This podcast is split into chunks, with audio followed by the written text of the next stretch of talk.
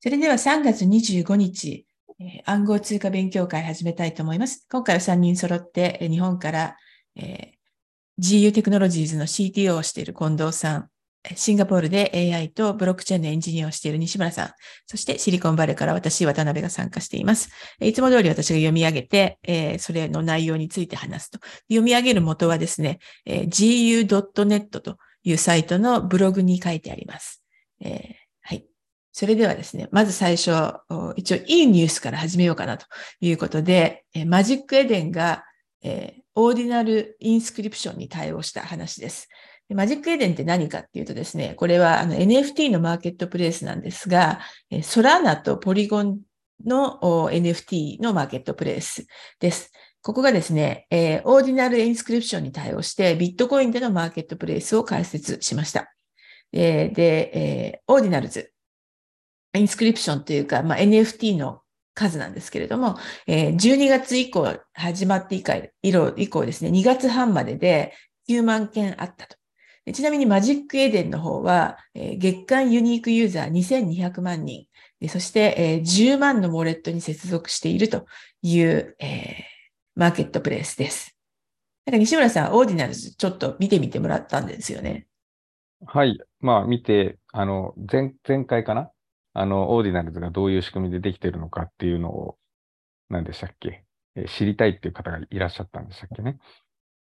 はい。はい。まあ、調べたと言っても、えっと、まあ、あんまりお新しい情報があるというよりは、えっと、か、確認を取ったみたいな感じになりますけど、それを話してからの方がいいですか？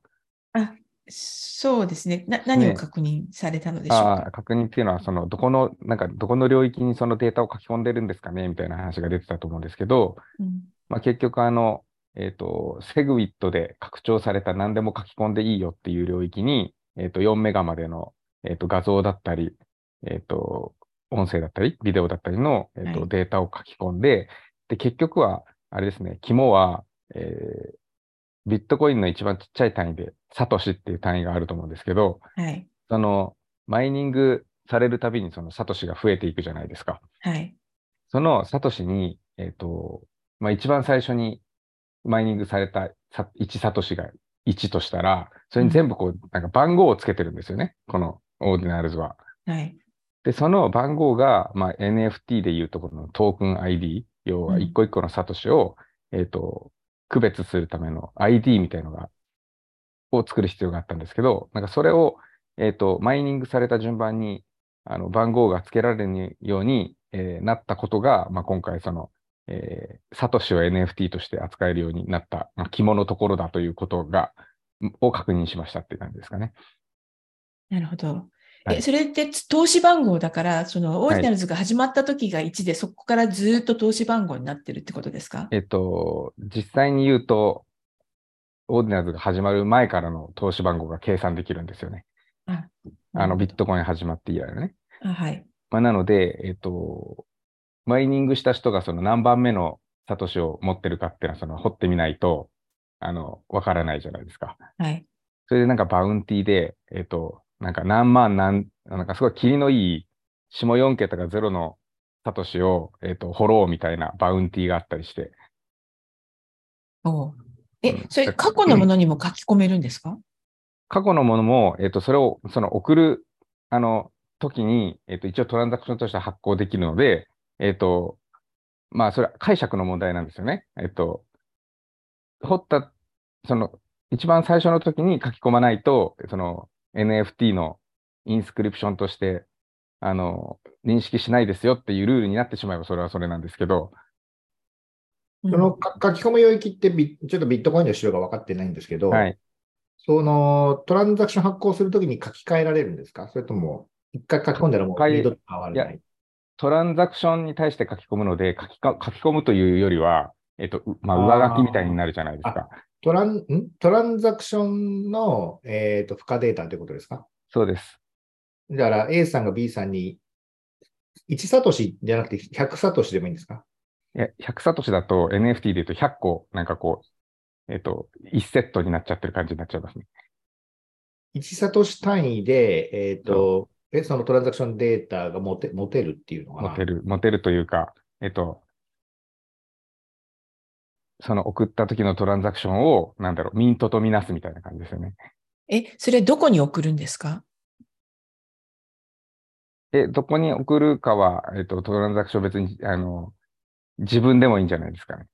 ああ、なるほど。うん送られた人が所有者になるんですか？所有者になります。あじゃあまあ自分に送るしかまあないですよね。自分に、最初、最初は自分に送るんですかね。まあ、それか、なんか、えっと、この人にミントしますって言って送ってもいいと思いますけど、はい。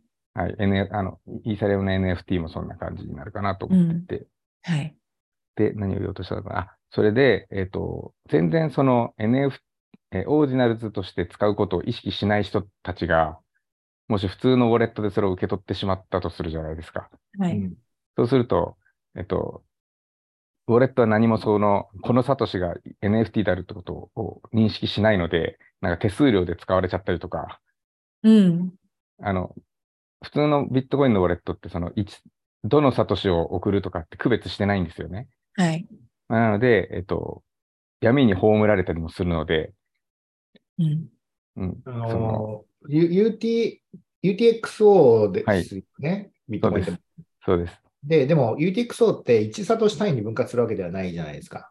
1サトシ、そう、1サトシ単位に分割して送んなきゃいけないっていうことです、ね。あつまり、この仕様の場合は1サトシ単位に分割して、UTXO のトランザクション発行して、そで発行して、まあ、A さんから B, B さん、まあ、A さんから A さんでもいいんですけれども、その拡張エリアに画像を書き込むってことですよね。うん書き込んで受け取った人は、でも、そのトランザク直前のトランザクションに書いてあるってことですか？そう、だから毎回のトランザクションに、その、えっと、画像のデータを書き込むわけじゃないんですよね。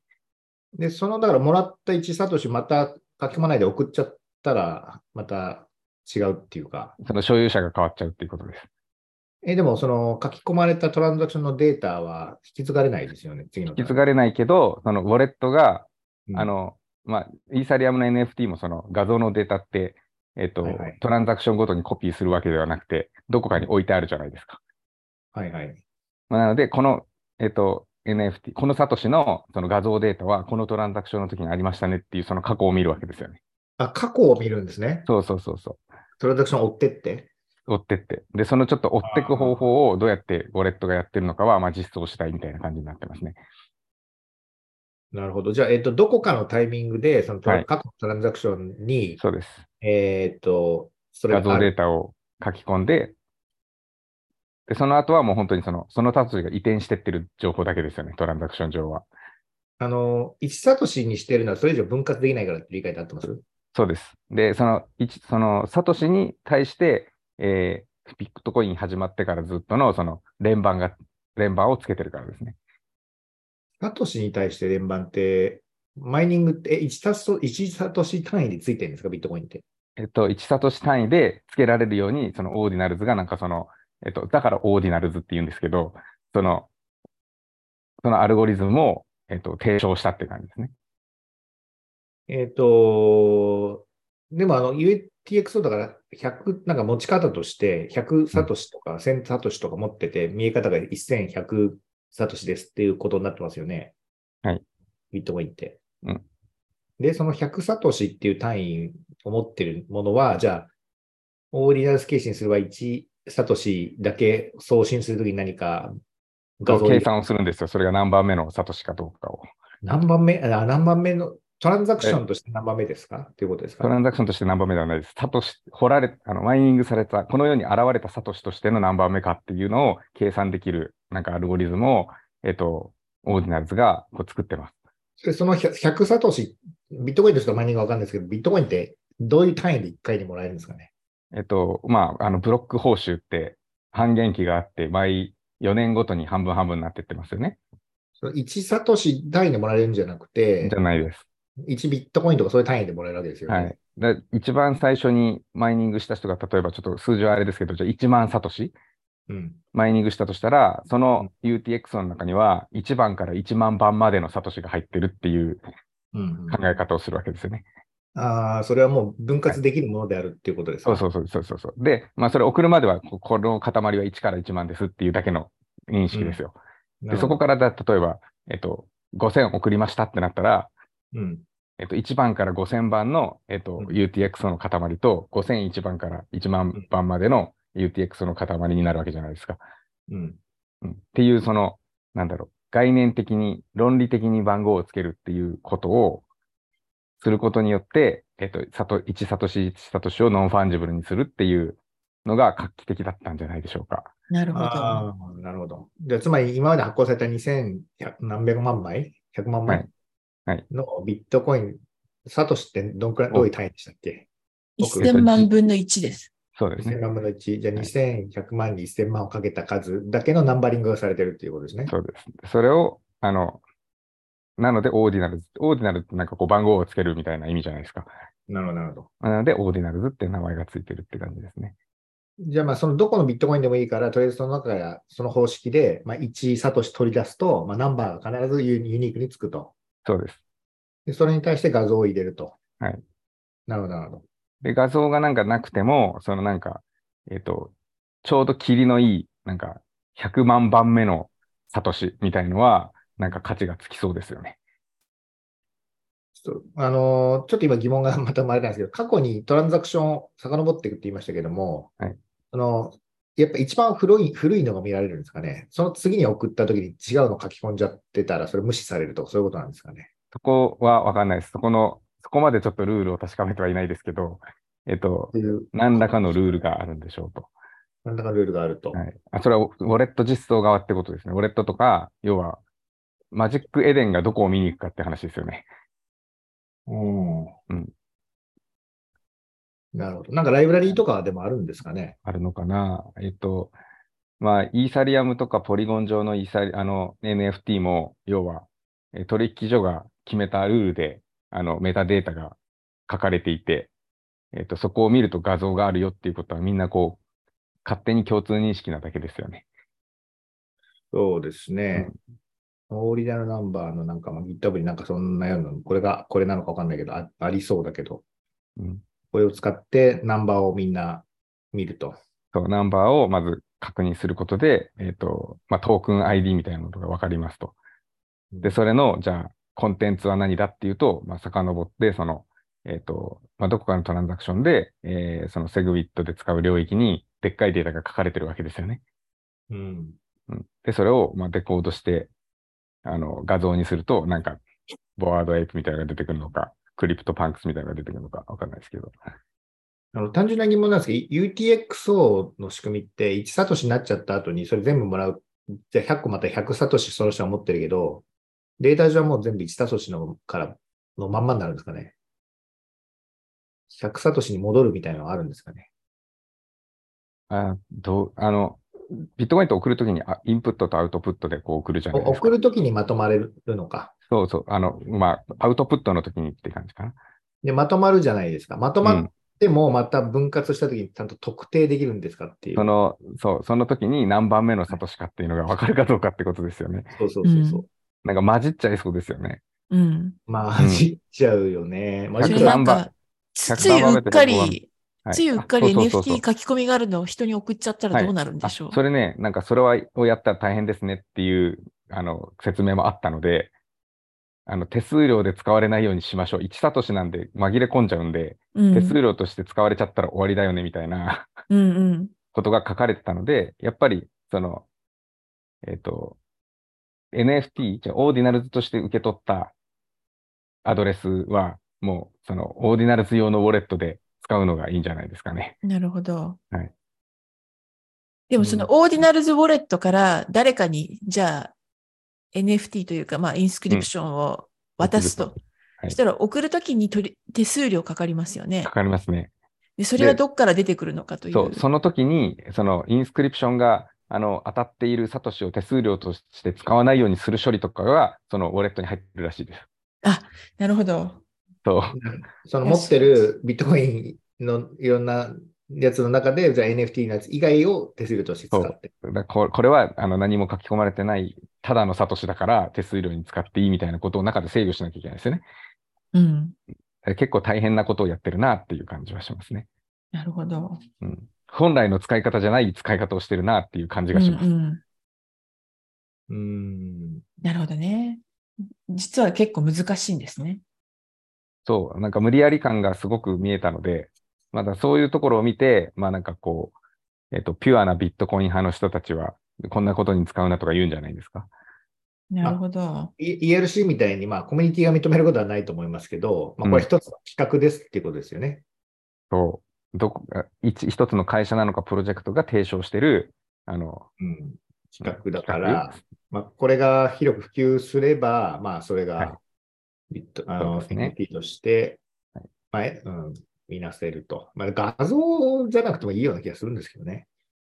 そう、画像じゃなくてもよくて、まあ、肝はやっぱ Inscription の部分というよりは Ordinals の部分で、さ1サトシ1サトシを区別できるようにしたっていうのが、なんか NFT 以外にもなんか使えたりするのかなっていう印象ですね。うんそうですね。まあ、I- ID、ID が触れ触れるというかあの、、なんかイメージ的には、たまに、あの、日本円とかドルでもお札、お釣りとかで受け取ると、なんか落書きしてあるお札とかたまにあるじゃないですか。はい。あの、名前書いちゃったったりとか。うん。あれって non-fungible になっちゃってますよね。ああいう感じなわけですね。そう。で、あ、なんかいい、まあ、例えばわかんない。バンクシーが落書きしたお札があった場合に、それをなんかどっかで間違って支払っちゃったらどっか行っちゃいますよね。はい。だからちゃんと額に入れて飾っときましょうってことだと思います。なるほど。まあでも、画像データが4メガがビットコインのブロックチェーンに保存されるっていうところは、まあまあ、特徴的ではありますよね。そうですね。で、これに対してイーサリアムとかで NFT やってる人たちは、いやいや、えっと、イーサリアムだって書き込もうと思えば書き込めんじゃんっていうことを言ってます。4メガ以上もまあ、4やろうメガ以上もまあガスさえ払えば、うんえっと、まあ、あの、ナウンスとか、えっと、ちっちゃい画像データのやつは、オンチェーンでデータ書いてる NFT もありますよね。まあ、4メガだとかなりいろんな、まあ、ちゃんとした画像を書きますよね。そうですね。あの、うんイーサリアムでちゃんとそのガス代がバカ高くならないように書き込めるデータっていうと、ドット絵みたいのになっちゃいますからね。あの、ビットコインだとでもこれ、4メガ書き込むにかかる実際のお金は意外と少なくて済んだりするんですかね。そう。だそこがなんかちょっと、えーそういうことばっかりに使われちゃうと、リソースがなんか無駄になんか安く提供されちゃってるよね、みたいな議論があります。うん、多分そうですよね。うんビットコインの送送信手数料だけでいいってことですもんね。はい、はい。めちゃくちゃ安いですよね。なんかちょっとうん。使われ方として文句が出るんですよね。それによってなんかもしネットワークが混み合っちゃったりすると、普通の送金が通らなくなりますね。ネットワークが混むよりも4メガですから、うんまあこの NFT チェーンデーがタが、チェーンデータがでかくなっちゃうっていうことですか？そうですね、1億枚発行されましたとか、まあ、なんかうんちょっとあんま考えたくないなみたいな感じがしますけどね、マイナーとしては。まあ、なんかそれで、これで考えることがあるとしたら、そこのね、えっと、4メガの書き込める領域って何に使われるか分からなくて、とりあえず4メガ取られてるんですけど、うん。そこを使うための手数料が上がるとかそういうことじゃないですかね。あうーん。そこに、まだトランザクション手数料が上がると。それはまあコミュニティがそう決定をした場合っていうことですね。決定をした場合ですね。うん4メガはまあ確かに、ブロックチェーン的には結構厳しい、きついですよね。きついですよね。きついですよね。てか、う4んメガ、4メガで100万枚発行されちゃったら、はいもう、え、テラですか？うん。4テラ？いきなり。メガですから、そうですよね。ギガ、テラ。だから100万枚の NFT を発行すると、いきなり 4, 4テラストレージが食われちゃうっていうことであってます？出ます。マイナーとしては。まあ、それは結構きついですね。あれでも、さすがに、まあ、そういういたずらは今でもできそうだから、それはお金がかかりすぎて無理ですっていうことになってるんですかね。経済ていくんではないでしょうかね。で今、そのなぜ、まあ今手数料が、のことを気にしてないからみんな、えっと、わーってなって、えーうんビットコイン上の NFT 最最高じゃんみたいになってるのかもしれないですけど。誰かが、じゃあ、なんか1億 NFT と発行するとマイナーがみんな死にそうになるっていう、っていうことねフルノードがですかね。死にそうになるんですかね。うん。なんかそうすると、あ、なんとかモードって言って、NFT っぽいセグビット領域は、あの、パージするみたいなうんノードが出てくるかもしれない。それは、さすがにない、ないっていうか、それやっちゃったらもうもはや、ビットコインとしてやばくないですか？まあそうなんですけど、その本来はセグウィットに使う領域なんで、それに関係ないデータが書き込まれてても、送金は問題ないはずなんですよ。あの、もともとこの領域って何のための送金ですみたいなのを書くための領域ってことですよね？えっと、銀まあ行送金とかの。えっと、そう、セグいや、ただセグウィットで実装されてるから、その、えーまあ、ちゃんと承認されて送られてますよねっていう証拠が書き込まれるところですよね。シグネチャーとかが書き込ああ、まれるそういうことところですね。ですね。はい。あなるほど。だからそれ以外のデータは、まあ、書かれてなくても一応その、セグウィット実装としては動きます。うんうんううんん。はい。まあでも、よくわかりました。はい。で、その、その、えっと、ビットコイン上で、まあ、頑張って実装された NFT、まあ、NFT って言っちゃいけないのかもしれないですけど、まあ、NFT っぽいものの、えっとうん、取り扱いがマジックエデンっていうマーケットプレイスでうんできるようになりましたっていうニュースですね。うん。発行も Magic Eden でできるんですかね？こうもできるんですか？ちょっとそこは見てないですけどちょっ。とわかんないです。うん、結構その対応するの大変だったと思うんですよね。そうでしょうね。 Visit Collection、Connect Wallet。ちょっとビットコインのウォレットって何なのか分かってないんですけど。うん。しかも、あの、NFT、あの、 Ordinals 用のやつじゃないとうんうんうん消え去る可能性があるんで。うん。なんか Connect Wallet をしたら3つぐらい出てきましたよ、今。ああ、だから3つぐらい今、ウォレットが世の中に存在してるっぽいですね。 Ordinals 用のですか？あうんいや多分ソラーナ、イーサリアム、ポリゴうん。なっているので、だとダメですよね。ダメ、ダメですよね。うん。あ、うん。そうです。いや、今、 Ordinals の Magic Eden のページに行ってみたんですけど、右上に Connect Wallet っていうのがあったので、押してみたっていう感じですね。うんあ、でも今、 Popular Collection BTC で5つ。分かれてるのかもしれないですよね。その、フロアプライスがつと0.88ビットコインだから今、まあ、200万とかのものですかね。あのね、あの、西村さんが言う通りで、他のものとビットコインのマーケットプレイス別になってるんですね。で、ビットコインのマーケットプレイス行くと、 Xverse、UniSat、Hiro、これビットコイン系のウォレットですけど、これをつなげなさいと出てくる。うん多分、マジックエデン .io スラッシュオーディナルズっていうところに行くと、そうですビ。ットコインのやつになって、あで、確かに、えっとね、 Connect Wallet すると、X バースとユニサットとヒロっていう3つのうんウォレットが出てきます。そうです。それでそれです。で、フロアプライスがだいたい、まあ、0.1とか、一番高いやつで0.88うん。ぐらいで今、売買されてるという、これ、ほ本当かな？ね 本当かなって感じですけど。うん。謎ですね。うん。まあ、間違って買っちゃう人がいないとは限らないという感じはありますけど。ううんん。まあ、これそもそもこのアート的な NFT がどうなっていくのかですよね。うん。うんうん。まあ、だけど、うん、まあ、これはこれで面白い試みかなと思います。まあなんか今までの NFT の歴史を見ると別にアートだけじゃなくてあの ENS みたいなドメイン名みたいなやつとかね、ああ。いろいろな権利があのでできると思う。ただそれ別に4メガとか必要ないじゃないですか。うん。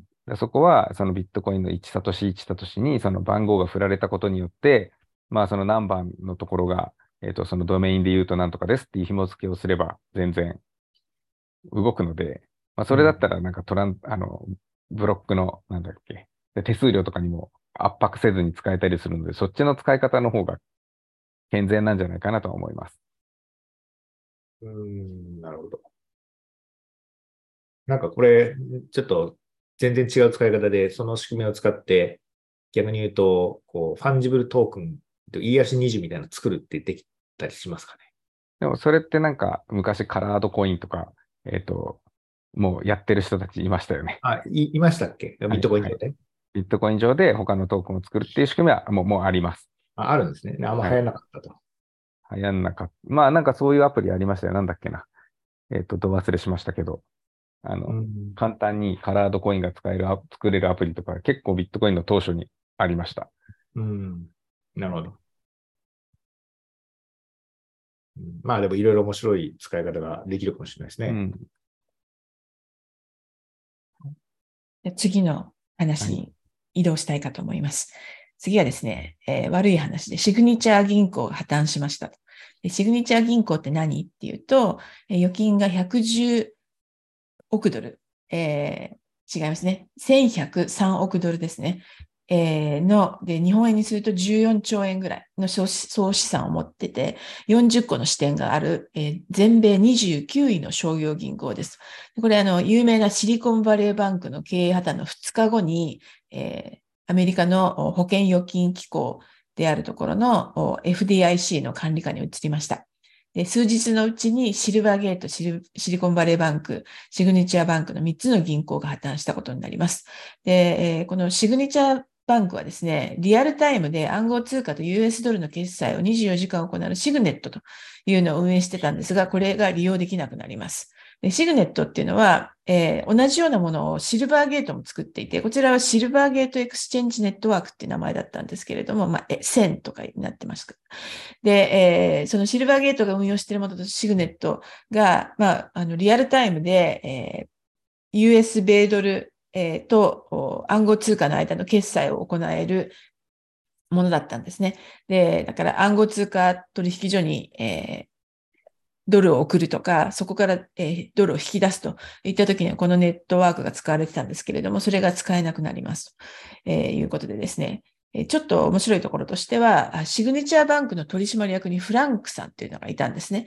で、このフランクさんって誰かっていうと、あのリーマンショックの再発防止を目的とした、えー金融規制法がアメリカでドットフランクって言われる金融規制法があるんですけれども、このフランクさんなんですね。で、えーその人がボードメンバーにいたのにこんなことになったと。で、彼、フランクさんはですね、シグニチャーバンクは、暗号通貨ビジネスへの見せしめのために破綻させられたというような発言をして、いたりします。で、えこの会社、シグニチャーバンク、え結局ですね、ニューヨークコミュニティバンコープというところに、ほとんど買収されるんですけれども、暗号通貨関連ビジネスはすべてやめるということで、え暗号通貨関連企業から預かっている4ビリオンドル、5200億円は返還すると。えーで、この暗号通貨関連ビジネスをやめろというのは FDIC の意向であるという見方が体制を占めています。という話でですね、結構まあ深刻な話ではあるんですよね。うん。これちょっと単純な私の、まあ、ちょっとふ疑問なんですけど、このはい。3つも銀行が破綻してるじゃないですか。はいそ。の破綻したっていうのは何で判断されるかっていうと、もうお金がないっていうことなんですか？えっ、と、あの、まあ、要は取り付け騒ぎ。はい。で、あの、し、えーシルバーゲートも、シルバーゲートは長い、それなりに長い時間にあたって、だんだんだんだん預金が引き出されてしまったと。はい。で、シリコンバレーバンクではそれが1日で起こったと。うん、で、えー要はですね、基本的には、えーリクイディティがなくなったという感じですね。はい。その出金依頼に対してえー保有しているその現金が足りなくなったよっていうことでやったそうんでか？ですすね。えうんあのそれっていうのは預かってたけど、うんえっと、なんか現金ではない何かにしていたからっていうのが、まあ、大体の原因ですかね。そうです。で、それをですね、あの、預かっているお金っていうのは短期でいつでも引き出せるじゃないですか。はい。はい。なんだけど、それを長期の債券で運用していたと。うん。で、えーだからそこにそのミスマッチがあったんですね。うんで長期ずっと持ってないと利益が出ないというよううなん債券で運用していてですね。で、プラス、あの、金利が上がってきたじゃないですか。はいでそれで、その、金利が低い頃に買っちゃってたんですね。そういう長期の債券を。うん。で、そこ、その、そういう債券の値段がどんどん金利が上がるごとに下がってしまってですね、えー持ってる資産の価値が、まあ、下がっていってしまうとうんいうことがあったと。まあ、それ、シルバー、えーとですね、えーシリコンバレーバンクはまさにそういう感じですね。で、シルバーゲートの方も、まあ、基本的にはそういう感じなんですけれども、えーここはあの FTX 絡みで、えー出金が相次いだという感じかなと思います。のまあ、最初は、これ、シグネチャー銀行はでも5200億円しか、なんか持ってなかったわけですよね、暗号通貨関連は。なんですけれども、その裏でシグネットっていう、その、あオンボーディングみたいなことができるネットワークを運用していたので、まあ、結構鍵となる役。これでもなんかヘッジファンドみたいなところで単に狙われたっていうことじゃないですか、もうだんだん。あいや、あの、えっ、とですね、まだ経営するつもり満々なところに FDIC が乗り込んでいって、えー経営権を取ったと。あ、そうなんですね。なるほど、うんなるほど。これ、これはちなみに3つのあの銀行で上場してるんですかね？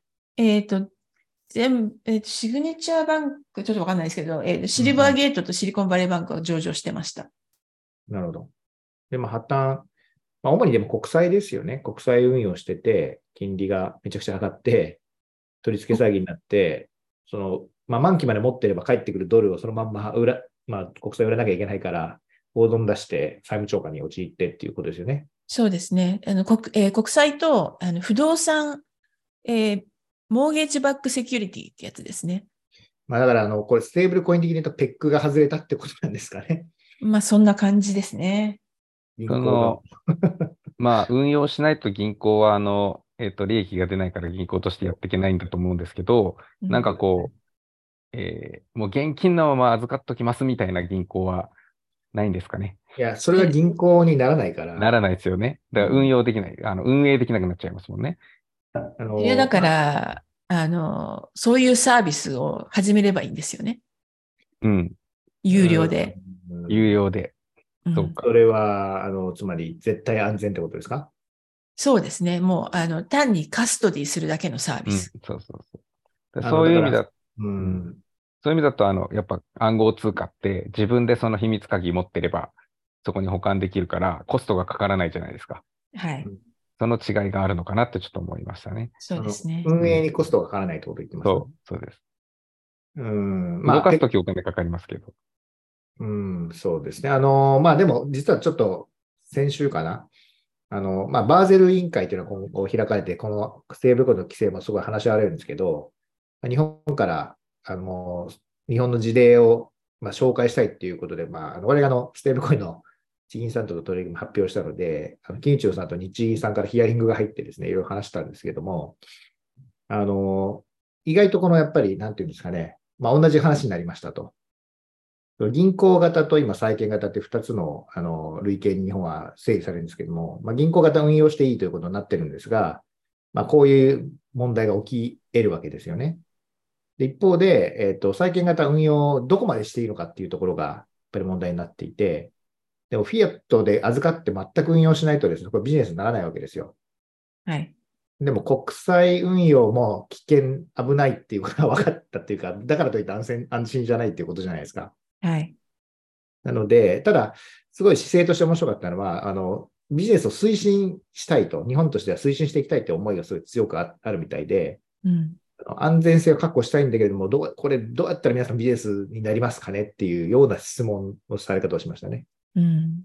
なので、運用させてあげたいんだけれども、安全性は確保しなきゃいけないと。うん。ということになるんですが、まあ、実は日本はですね、あの銀行型だと、決済性預金っていう扱いにすると、100%預金保険機構で、あの、まあ、なんていうんですかね、保護されるんですね。はい。というところが違いがあって、にあのアメリカとかの他の国と。うんうんまあだから国がケツ持ちしてるっていうことですね。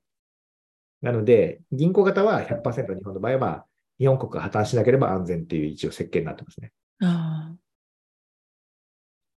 という。はいで、それは3000億円預けてもう大丈夫なわけですね。だからご、例えば100兆円の銀行が一気に破綻しても、うん、国が全部100兆円を肩代わりしてくれると、一応保険機あ保険機構がですね、保険機構が破綻すると終わるってことですね。なるほど。いや、なんか、あの、 stable token、どんどん首が締まってるじゃないですか、アメリカ。はいはい。で、えーなんか実は日本で USD stable token 出せたら、うんえー世界に流通したりしてっていうのありますよね。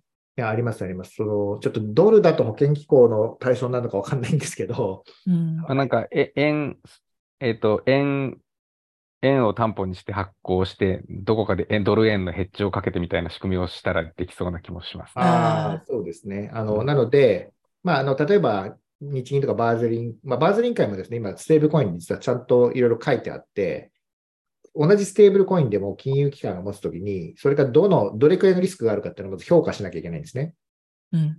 で、あの、評価によって、まあ、そのまんま、要するに、まあ、なんですかね、100受け取ったら100っていうあの持ち方でいいのか、リスクがあるブロックチェーン上で運営してる、それは具体的に何かっていうのは書いてないんですけれども、は、あの、例えば2.5%積み増さなきゃいけないっていうルールが書いてあって、でそうじゃない場合は1250%積み増しとかですね。まあ、そういうようなルールになってるんですね。だからまあ、100持ったとしても、そう資本として別にお金を1250積み増さなきゃいけないと。リスクがあるステーブルコイン、まあ暗号資産もそうですけれども、の場合はっていうルールになってますね。なんで10倍も持たなきゃいけないんですか？まあだから破綻した時のことで。あとは、あそれか、えっ、と、資本の、そう、自己資本のなんか数パーセントまでしか持てないになったのかな。まあそういうことが今議論されてるんですよ。あーだから他の部分は運用してていいよと。あの、まあ、これは他のえ資産なので、例えばある銀行が USDC を持とうとしたときに、まあ、そもそも自己資本が1兆円しありましたというときには、USDC は100億円までしか持っちゃいけない。まあ、そういうことですね。うんうん。いうことになってますと。で、自分が発行する場合は多分それはまた別の話になってくるのかなと思いますけれども、なるほど。まあ、ちょっとそれ、そのあたりの規制が、あの、世界的には今年、まあ、方向性が定まりそうかなという状況ですね。うん、でその話で次のニュースの話につながるんですけれども、えー USDC のペグが一旦外れましたというニュースがありましたね。で、これはですね、シルバーバレー、あシリコンバレーバンクに3.3ビリオンドル、約4300円を、えーいや、4300億円を、えー サークルが預けてたんですね。その USDC を発行している。で、えー SVB、まあ、シリコンバレーバンク破綻のニュースで、えー USDC が売られてですね、一旦85セントまで下落しました。で、えーそのさらに余波でですね、第、えー別の stable token の DAI っていうのがありますけれども、これは担保型なんですけれども、えー担保を預けて、その何割かの分を stable token として発行できるという形の algorithmic、えーと stable token ですけれども、ここのですね、担保の半分以上にわたる4.4ビリオンドル、これ、えー約5700億円が USDC だったんですね。なので、えー余波を受けてダイもですね、一旦89.7セントまで下落しました。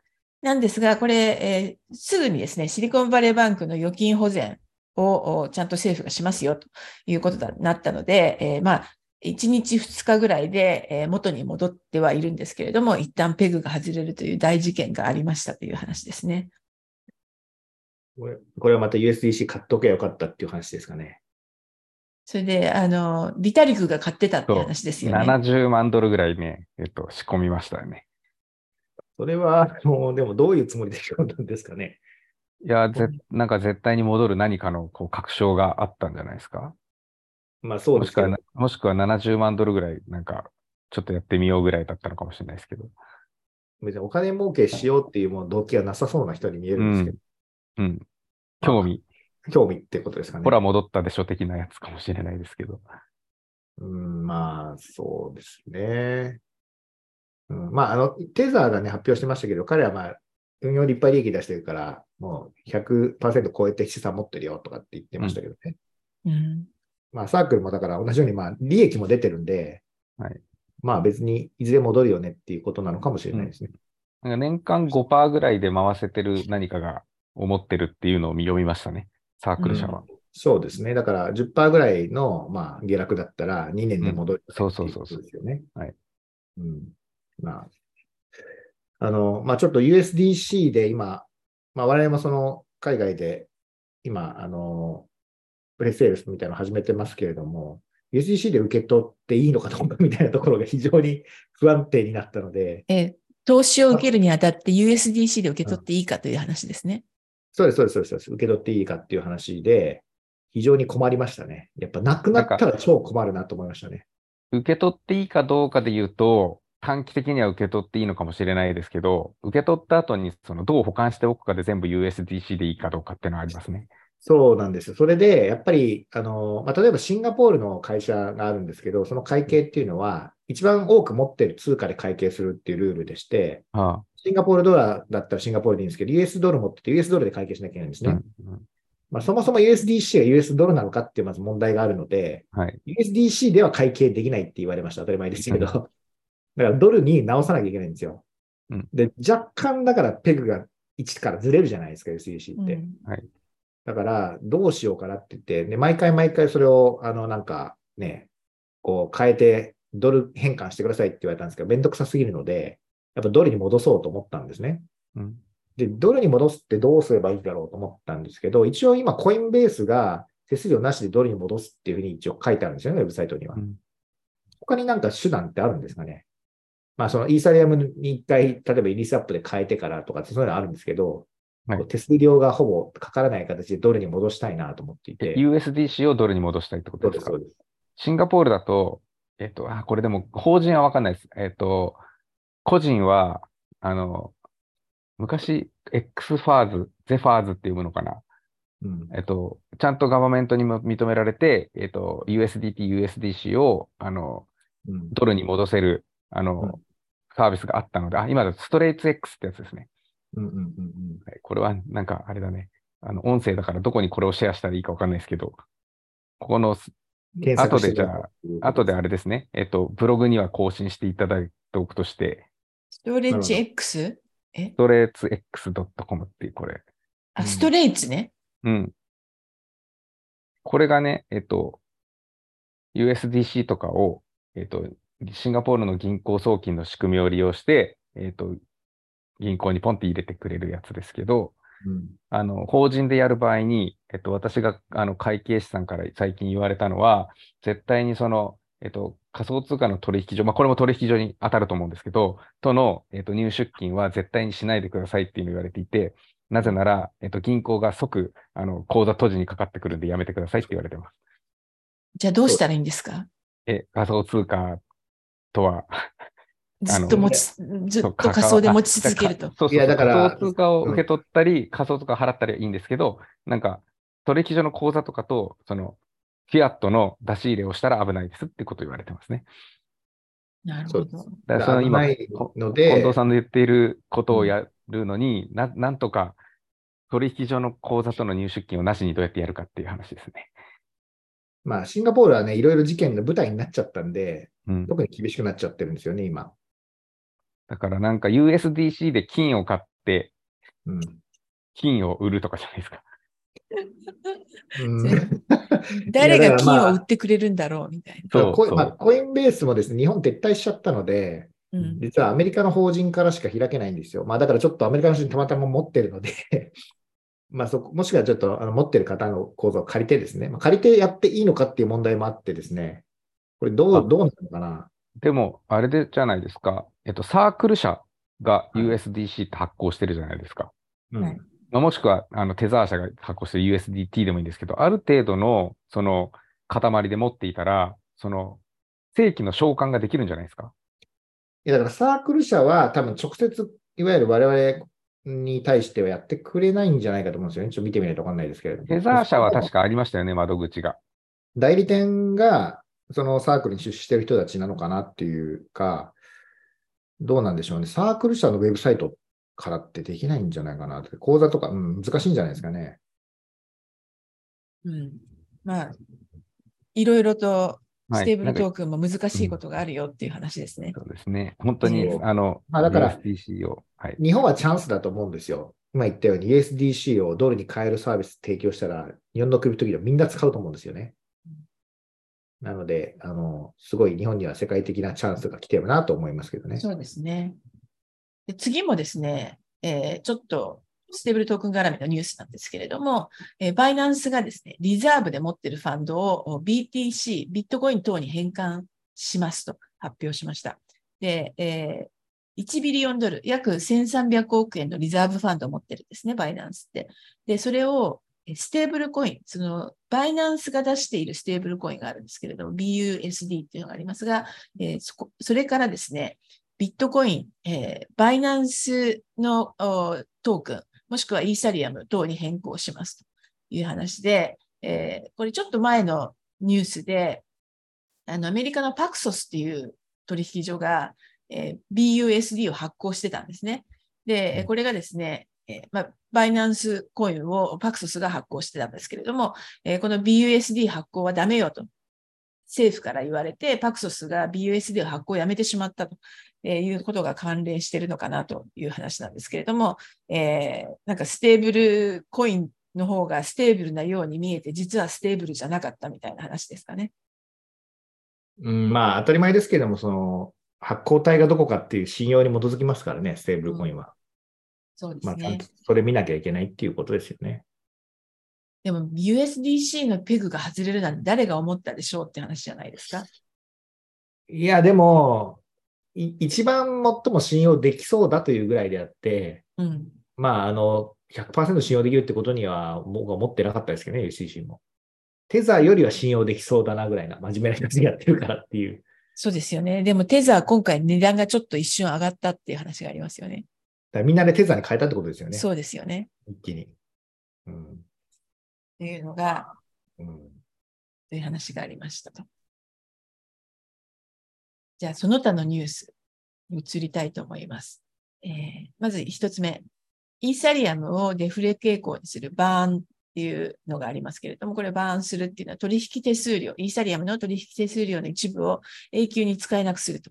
これが昨年から実施されているんですが、これまでで300万イーサリアム、300万イースがバーンされて、えー、イーサリアムのイースの供給量は減少していますということでですね、これによって、イーサリアムのイーサの価値保全が続くのではないかというふうに考えられています。いう話です。まあ、ただ、バーンした後で、それが300万になりましたっていう話だけなんですけどね。はい。じゃあ次のニュース行きましょうか。はい。あ、まあ、じゃあ、ここちょっと何何かコメントした方がいいと思うんで、あまあ、えっ、と、バーンされて供給量減ってく、あの、通貨って、まあ、ビットコインって別に減らないじゃないですか。まあ、ロストするっていうのはありますけど、そこ結構、あの、思い切ったことをイサレムはちょっと前にしたなと思ってるんですけど、あの、あんまりインパクトが少ないですよね。じわじわ効いてくるって感じ？ですか、ね、いや、少なくはないというか、こう、いや、我々もね、POA で JSA という、これ発行するわけですけど、発行してるわけですけど、ロンドハート広告入れるとバーンされてっちゃうわけですよね。うん。だからこれをどうしようかなっていうの非常に悩んでまして、うん。うん、しかもイーサリアムみたいにこう増えていくことがないので、よりバーンされちゃうな、みたいな気はしてますけど、はい、うん、だからそのバーン、今はバーンされずに全部その、えっ、ー、と、運営側というか、バリデーター側というか、に、えっ、ー、と、ガス代は入ってくるわけですもんね。あの、まあ、望ましいという意味では、コミュニティにとってはすごく望ましくて、まあ、持っているトークンのがインフレ通貨になっていくということなので、で、あってますね、はい、インフレ。はいはい。まあ、あそうですね。しかも全部バーンされるわけじゃないので、ちゃんとそのノードを運用している人たちの。デフレ通貨だから。うん。はい。うん。悪い話ではないですね。っていうのは、その手数料を受け取ってるバリデーター側も、えっ、と、トークンの価値が上がれば最終的には見入りは一緒なんで。これ、あの、ちなみに、なんですかね、バーンされるのは、ちょっとあの仕組み的にはあれですよ、トラフィック量がものすごく増えたときに、あの、あ、何でしたっけ、プライオリティフィーとベースフィーっていうところで、はい。はい、えっ、ー、と、あれどっちがどっちでしたっけ？いつもわかんなくなっちゃうんですけど。まあ、プライオリティフィーが、えっ、ー、と、えっ、ー、と、バリデーターさんがちゃんとバリデーターさんがもらうやつで、はい、えっ、と、ベースフィーが、えっ、と、このバーンされていくもので、はい、ベースフィーっていうのは、あの、トラフィックのガスリミットの50%を超えたら増えていくっていう、そういう。そう、あの、えー、ね、なんか、平均法みたいので増えていくから、すぐに増えるわけじゃないですけど、はい、徐々に。で、それで今見てると、だいたいガスが、まあ、10から20ギガウェイぐらいでいつも推移してる感じですかね。イーサリアムは。で、そのうちの、まあ、あの、ほとんどですね。2ギガウェイぐらいがプライオリティフィーで、他がなんかこう、ベースフィーみたいになってる感じですね。はい。まあだから、あの、イーサリアムのネットワークは非常にこう、使われているから、どんどんどんどんバーンされていっちゃうっていう状態ですね。はい。次のニュース。えー、アービトラム、セカンドレイヤーのアービトラムがガバナンス用の ARB トークンを出したんですけれども、これをユーザーにエアドロップしましたと。まあ、それは、これはそれだけのニュースですね。エアドロップしましたという話で。えー、まあ、最近話題になるな、アービトラムっていう感じです。これ、えー、そのはい。あ、どうぞ、先に聞きます。あ、どうぞどうぞ。あ、いや、ガバナンス用のトークンって言ってるとこがあれだなと思っていて、決してガス用のトークンじゃないんですよねっていう。のはずです。はい。アービトラム上でなんかトランザクションを発行するときに、まあ、使うのは多分イーサだと思うので、えっ、と、この ARB トークンっていうのは何、何のユーティリティがあるんだろうっていうのをちょっと疑問に思いましたっていう感じですかね。うん。アービトラムの使用を取り入れるのに賛成反対っていうことですかはい、ね。はい。うんというのがアービトラムのおうんエアドロップと。はいで次、えースターバックスが NFT 出しましたと。200個をですね、1個あたり100ドルで販売したんですけれども、これがまあ20分で売り切れましたという話です。もともとスターバックスなんか Web3 系のメンバーシップみたいのをやっていて、そのえーメンバーシップに入ってる人だけがこれを変えたという感じらしいんですけれども、一応セカンダリの市場もできて、えーちょろちょろと売られてはいるみたいです。はい。控えめな売り上げだなと思いました。そうですね。あのーえーティファニーみたいに1個5万ドルとか言わないっていう。はいはいさすがまあ実験でしょうね。何が起こっても怒られなそうな額だなって思いました。そうですね。うん全部なくなっちゃったとかね。はいそういうことがあっても大丈夫そうですね。うんはいキーホルダーぐらいだなって思いましまあ、でも100ドル、キーホルダーっていうにはちょっと高いですけた。ど、あちょっと高いけど、この、NFT にの世界でいう100ドルはなんか、みんな怒らないですよね。なんか、そうですね。えうんはいなんかでも着実に実験が前に進んでる感じしますね、スターバックス。そうですね。スターバックス頑張ってますね。はい。で次はですね、イーサリアムの上海ハードフォーク。これ、えーまあ、前々から4月頃、4月頃と言われたんですけれけれども、4月12日に、えーという日日付まで、えー、大体分かったと。で、えー4月12日に実施されます。で、えっ、とですね、これによって、えーイーサリアム、ステーキングしてあるイーサリアムが引き出せるようになるんですけれども、えー合わせてですね、今、あの、リキッドステーキングをやってる Lido っていうのがありますから、 Lido のステーキング解除は、これは5月半ばにできるようになりそうであると、 Lido が発表したという話があります。これ、ね、えーはい。ステーキング引き出せるようになると、イーサリアムの相場はどうなるなど、どらどうなるなどであろうか、あろうかと言ってる人たちが結構いますけれども、まあ意外にあんまり関係ないんじゃないかなって気がしますが、どうでしょこれ、まずあの、えー引き出しの日が、まあ、なんとなく確定したじゃないですか。うはい。で、ライトゥーのステーキング解除も5月って、まあ、予定って出たんで、あの、いつ引き出せるかわからないっていう時に一回ね、ST イーサっていうそのライドゥが発行してる預かり証みたいな ST イーサの価格が乖離したんですよね。1対1から。そうですね。うん。まあ、USDC ほど乖離してなくて5%ぐらいの乖離だったと思いますけど、でもそれで言う、あの、えっ、と、セルシウスはそれで死んだっていう。そうそうそう、その5%で死んだんですけど、まあ、その時は私はこれは、イーサは、はあの引き出せなくなることないだろうなと思って、ST イーサは一応ちょっと買っといたんですよね。安かった時に。はい、で、うん今見たら、やっぱりこの5月半ばに決定したからか、ほぼほぼ1対1に戻ってますね。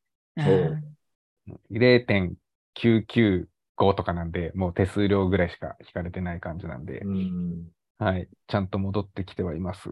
なるほど。そして、あの、売り圧になるかどうか、イーサが暴落するんじゃないかみたいなことを、えっと、思ってる方々いますけど、これ、全員一気に、あの、引き出せるわけじゃないんですよ。うん。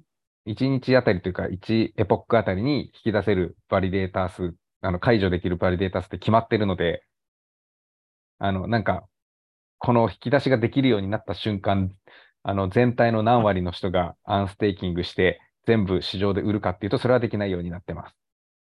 なるほど。はい。はい。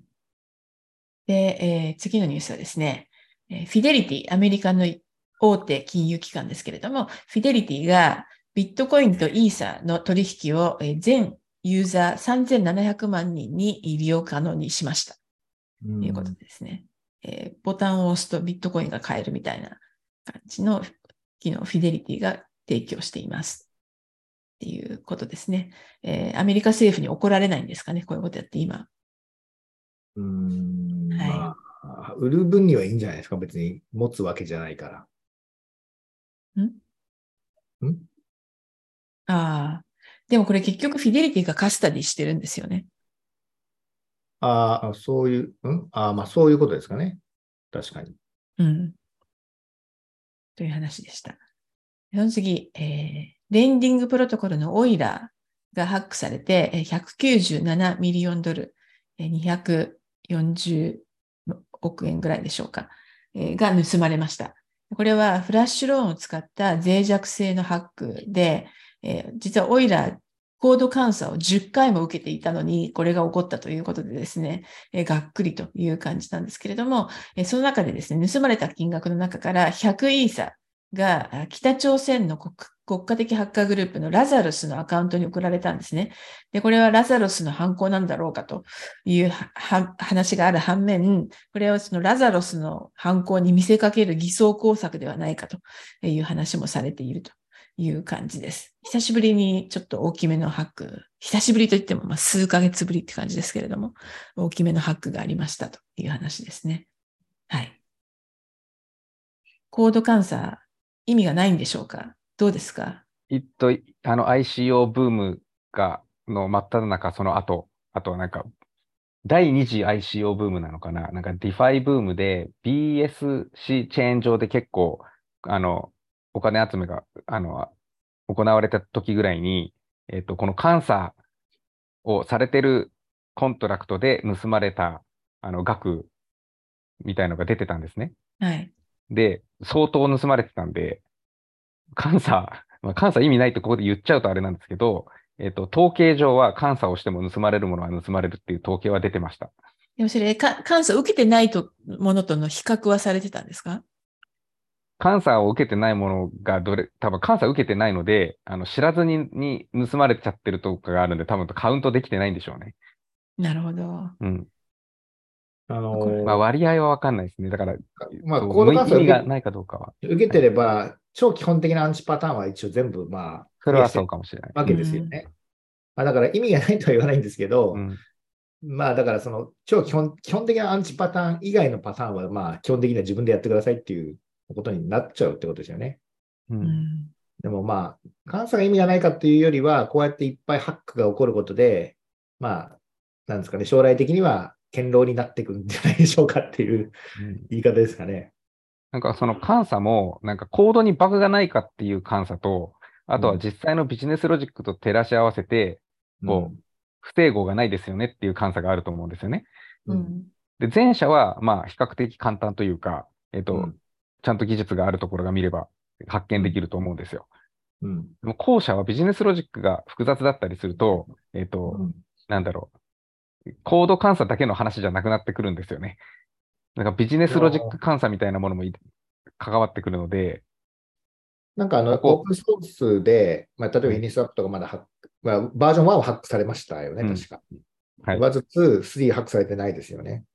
はい。でそういうものは、まあ、要はハックされてないっていう安う心を持って世に広まっていくんじゃないですかね。はいこのなんかレンディングのプロトコルでこれフラッシュローンを使った、あの、うんこのスキームとかって、うんバグというよりは仕様通りな気がするんですよ。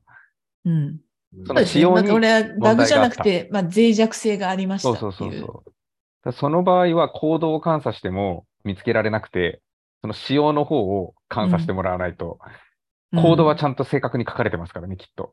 うんまあ、そういうことですよね。うん。これは、だからバグじゃないってことですよね。はいうん。だ10回のコード監査を受けていたっていうのが、いや、コードをなんかか何回監査してもダメなんだよっていう感想ですね。なるほど。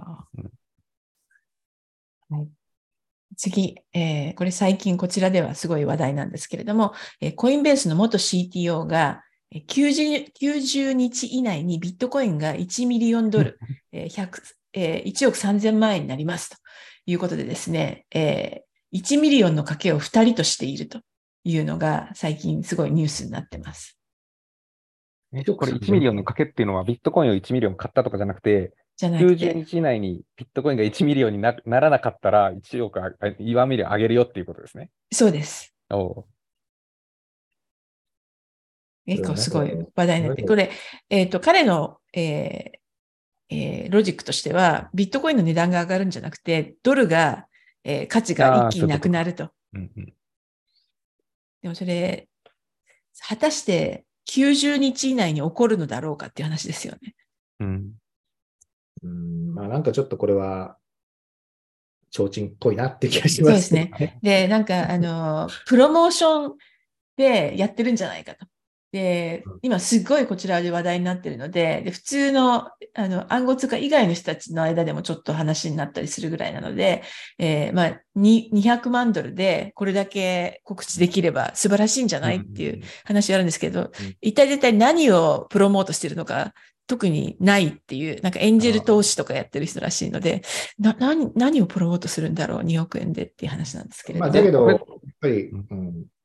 まあ1億円にもしなる、1億円まあ1億3000万円うんになるとしたら、まあ取引が活発になりますよねっていうことで、コインベースは儲かりますよねっていうことじゃないですか？でも元 CTO だから。でもコインベースも関係ないんですよ。うん。株、株持ってたりしないんですかね？ああ。いやうんー、どうでしょうね。これあの、かけるっていうことは逆の賭けをしてる相手もいるってことですか？いる、いる、いあの、るんです。90日内に1ミリオンにならないよって言ってる人がいるってことじゃないですか。そうですね。じゃあ、このコインベースの元 CTO さんは、この、これに1億かけながら、逆に、あの、ショートポジションをも1億持っておけば、ほぼノーリスク、うん。まあ、そんな感じですね。ほぼノーリスクで宣伝ができたみたいなるほど。な。はい。そういう話がありました。はい。で、最後のニュース。テラルナで、えー有名なドー・クワンさん。えー世界でインターポールからレッドノーティスという、あの、この人を捕まえてくださいっていうノーティスが出ていた、えー人ですけれども、韓国政府、アメリカ政府、どちらからも訴えられているということでですね、この人がモンテネグロで逮捕されました。という話です。で、なんかどうも、プエルトリコかどっかのパスポートを偽造して持ってたらしいんですね。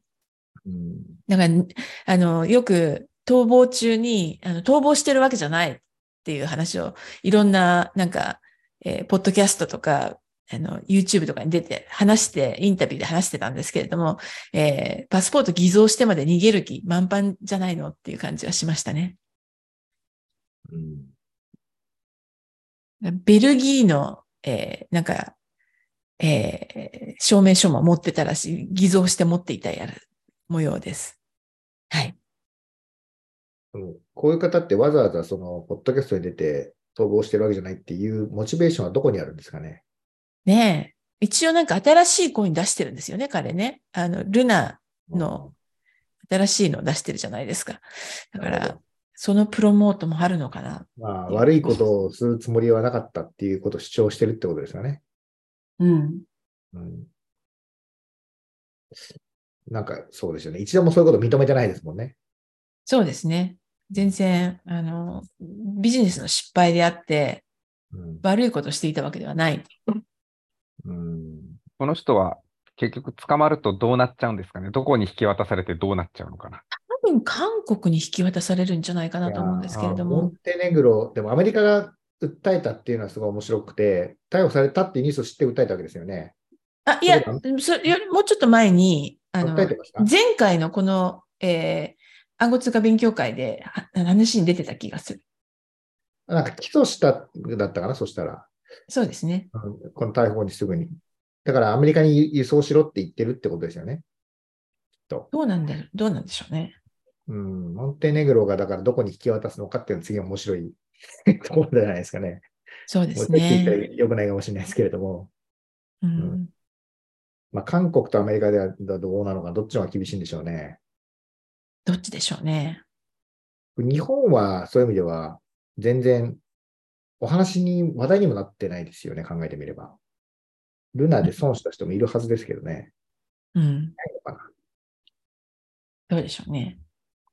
うん、あずっとシン、あ、シンガポール政府もなんか手配してるらしいですよ。ああ、そうなんですね。うん。シンガポール、韓国、アメリカから手配、手配状が出ていると。まあでも本当にこれはいい迷惑でしたね。からすると。シンガポールの銀行口座がだから閉じられちゃうっていうことの煽りを食いましたよ。なるほど。それは新しい口座を開けられたんですか？いや、もう開ける必要がならないと気づいてしまったというところがあるんですけれども、なるほど。まあ、あの、ただシンガポールではなくて最近ケイマンとかバージン諸島の方にクリプト系の会社が移ってるって話も聞きますけどね。うん。うん、ですね。はい。じゃあ、今回はそんなところですけれども、それ以外何かありますか？ぜひ言っておきたいニュースとか。大丈夫です。大丈夫ですか？え特になければこれで終わりにしたいかと思います。はいどうもいつも通りありがとうございました。はい、ありがとうございました。はい。それでありがとうはご、ざいます。